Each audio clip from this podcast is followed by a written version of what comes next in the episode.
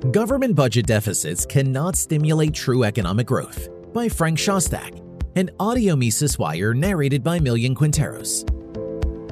Keynesian economists say that during an economic slump, the government must run large budget deficits in order to keep the economy going.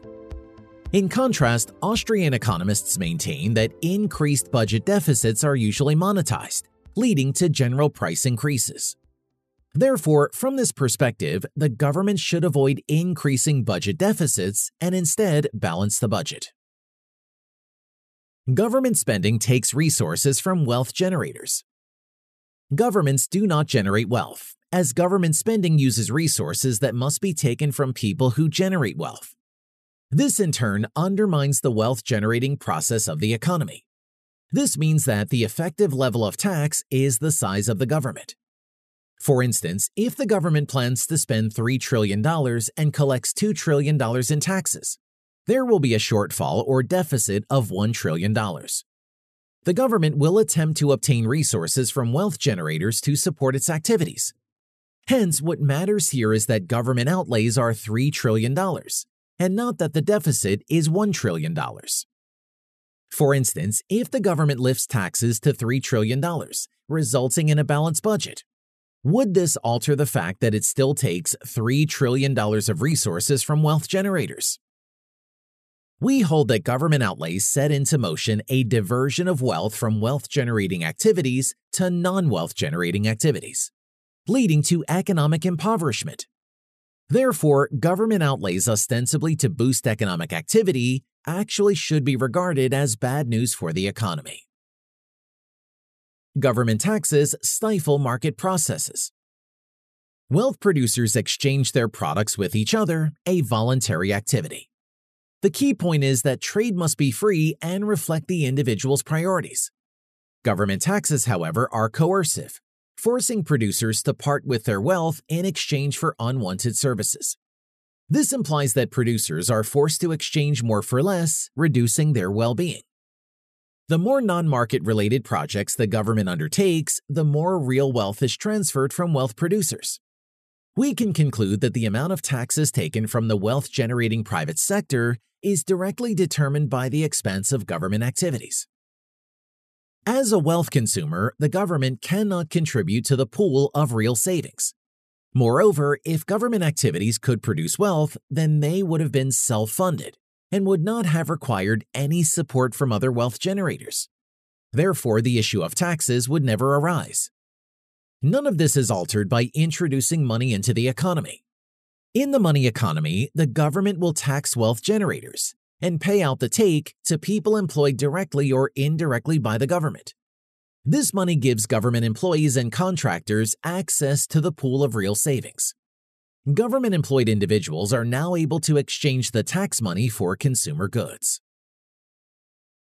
The meaning of a budget surplus in a money economy. What then is the meaning of a budget surplus in a money economy? It means that the inflow of money to the government exceeds its expenditure of money. The budget surplus here is just a monetary surplus. The emergence of a surplus produces the same effect as any tight monetary policy.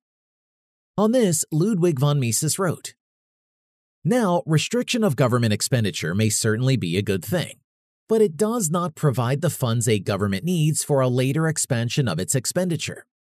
Any individual may conduct his affairs in this way. He may accumulate savings when his income is high and spend them later when his income drops. But it is different with a nation or all nations together. The Treasury may hoard a considerable part of the lavish revenue from taxes which flows into the public exchequer as a result of the boom. As far and as long as it withholds these funds from circulation, its policy is really deflationary and contracyclical, and may, to this extent, weaken the boom created by credit expansion. But when these funds are spent again, they alter the money relation and create a cash induced tendency toward a drop in the monetary unit's purchasing power.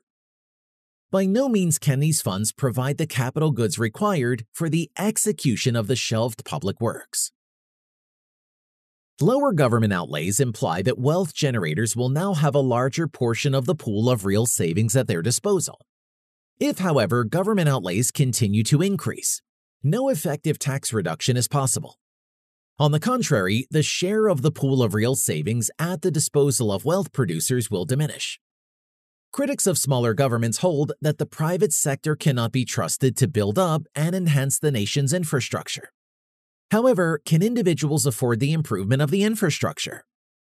The referee should be the free market, where individuals, by buying or abstaining from buying, decide what infrastructure will emerge. If the pool of savings cannot afford better infrastructure, then time is needed to accumulate savings to build a better infrastructure. Increased government outlays cannot raise the pool of savings, and increased government spending will only reduce it.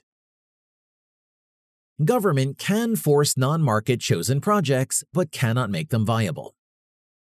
The government can force the creation of non market chosen projects, but it cannot make them viable. Over time, these projects will impose burdens on the economy that undermine individual well being and will make these projects even more costly. Will lowering taxes on businesses boost capital investment and strengthen the process of wealth formation? If lowering taxes is not matched by a reduction in government spending, this will encourage a misallocation of savings. The emerging budget deficit will be funded either by borrowing money or by creating new money. Obviously, this diverts real wealth from wealth generating activities to non wealth generating activities. Various capital projects that emerge on the backs of such government policies are likely to be the equivalent of useless pyramids. Why government cannot be a genuine borrower. One way the government secures necessary funds for non market infrastructure is through borrowing. However, a borrower must be a wealth generator to be able to repay the principal loan plus interest. That is not the case as far as the government is concerned. It is not a wealth generator. So, how then can the government, as a borrower, ever repay its debt? The way it can do this is by borrowing again from the same lender, the wealth generating private sector. It amounts to a process whereby the government borrows from you to repay you. The government does not generate wealth, and the more it spends, the more resources it must take from wealth generators.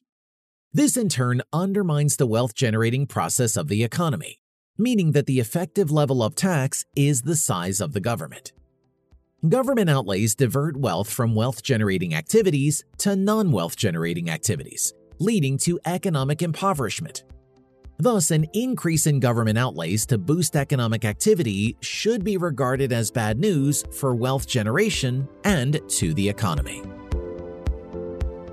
For more content like this, visit Mises.org.